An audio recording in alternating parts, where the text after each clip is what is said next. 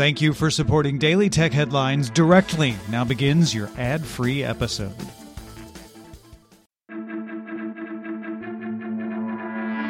These are the Daily Tech headlines for Monday, June 6th, 2022. I'm Rich Stroffolino. The Wall Street Journal sources say China will soon conclude its investigation into Didi Global, which will see regulators allow its mobile apps to return to domestic app stores and let it register new users again. Didi is expected to offer a 1% equity stake to the state, give the government a direct role in corporate decisions, and pay a relatively large fine. Didi went public on the New York Stock Exchange back in June, which triggered a cybersecurity review by Chinese regulators in July.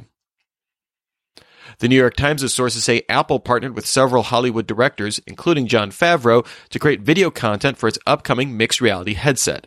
The report echoes previous reports from Mark Gurman that the headset will likely not launch until 2023 due to continuing performance and battery life issues, but maintains Apple will introduce a toolkit to enable hands-free control of apps at this year's WWDC. LastPass began rolling out the ability to use its Authenticator app to access a password vault on desktop rather than using a master password. Master passwords will still be required for registering an account, adding new trusted devices, making account changes, or if a passwordless attempt fails.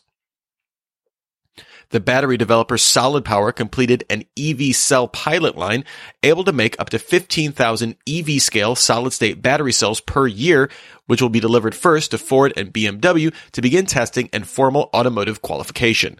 Solid state batteries don't use a liquid electrolyte, allowing for higher energy density and faster charging, plus they're non-flammable. An investigation by Reuters found that between 2017 and 2021, the cryptocurrency exchange Binance processed at least $2.35 billion worth of transactions for funds received from cybercrime, investment fraud, and illegal drug sales. In some cases, funds passed through multiple digital wallets before reaching Binance. In August 2021, Binance strengthened its money laundering checks, compelling new and existing users to submit identification. Binance described the reporting as wildly outdated and disputed Reuters' findings. Epic Games will distribute its first blockchain based game on the Epic Game Store later this year with the Western themed battle royale Grit from Gala Games. Gala plans to publish more of its existing catalog on the Epic Game Store in the future. According to a new analysis by Canalys, Apple's Beats brand grew true wireless headphone shipments 553% on the year in Q1 to 2.4 million units. AirPods shipped 19.3 million units, but only grew 3% in the year. Overall, the total market grew shipments 17% in the year to 68.2 million, with Apple, Samsung, and Xiaomi remaining the top three. In a letter to Twitter, Elon Musk attorney Mike Ringler accused the company of resisting and thwarting Musk's right for information on fake accounts on the platform, calling it a clear material breach of the merger agreement. The letter maintains that Twitter is obligated to provide data for any reasonable business purpose related to the consummation of the transaction. Microsoft released a public preview of its Windows Autopatch service.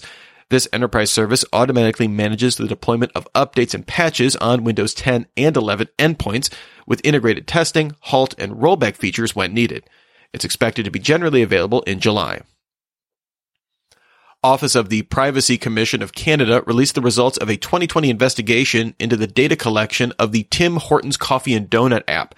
In May 2019, the app began collecting location data and used a platform called Radar to deduce where they lived, when they worked, when they traveled, and to where and when they visited competing restaurants like Starbucks or McDonald's. At the time, the app claimed to collect location data only when the app was open in order to facilitate restaurant orders. The data was anonymized and was never used to target ads or offers. The commission ordered Tim Hortons to delete any location data and limit future collection.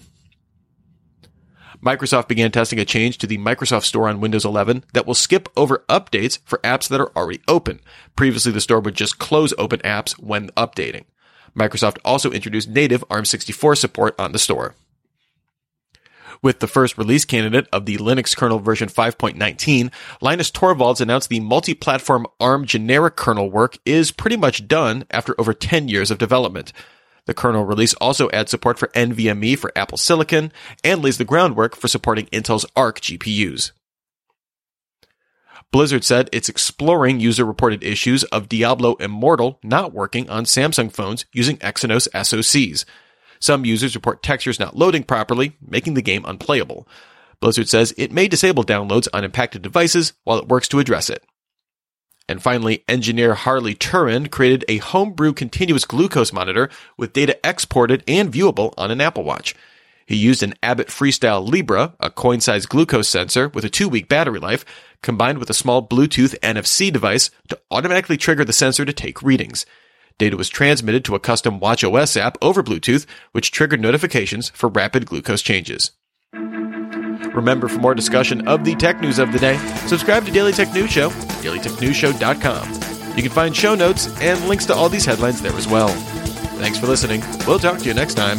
And from all of us here at Daily Tech Headlines, remember, have a super sparkly day.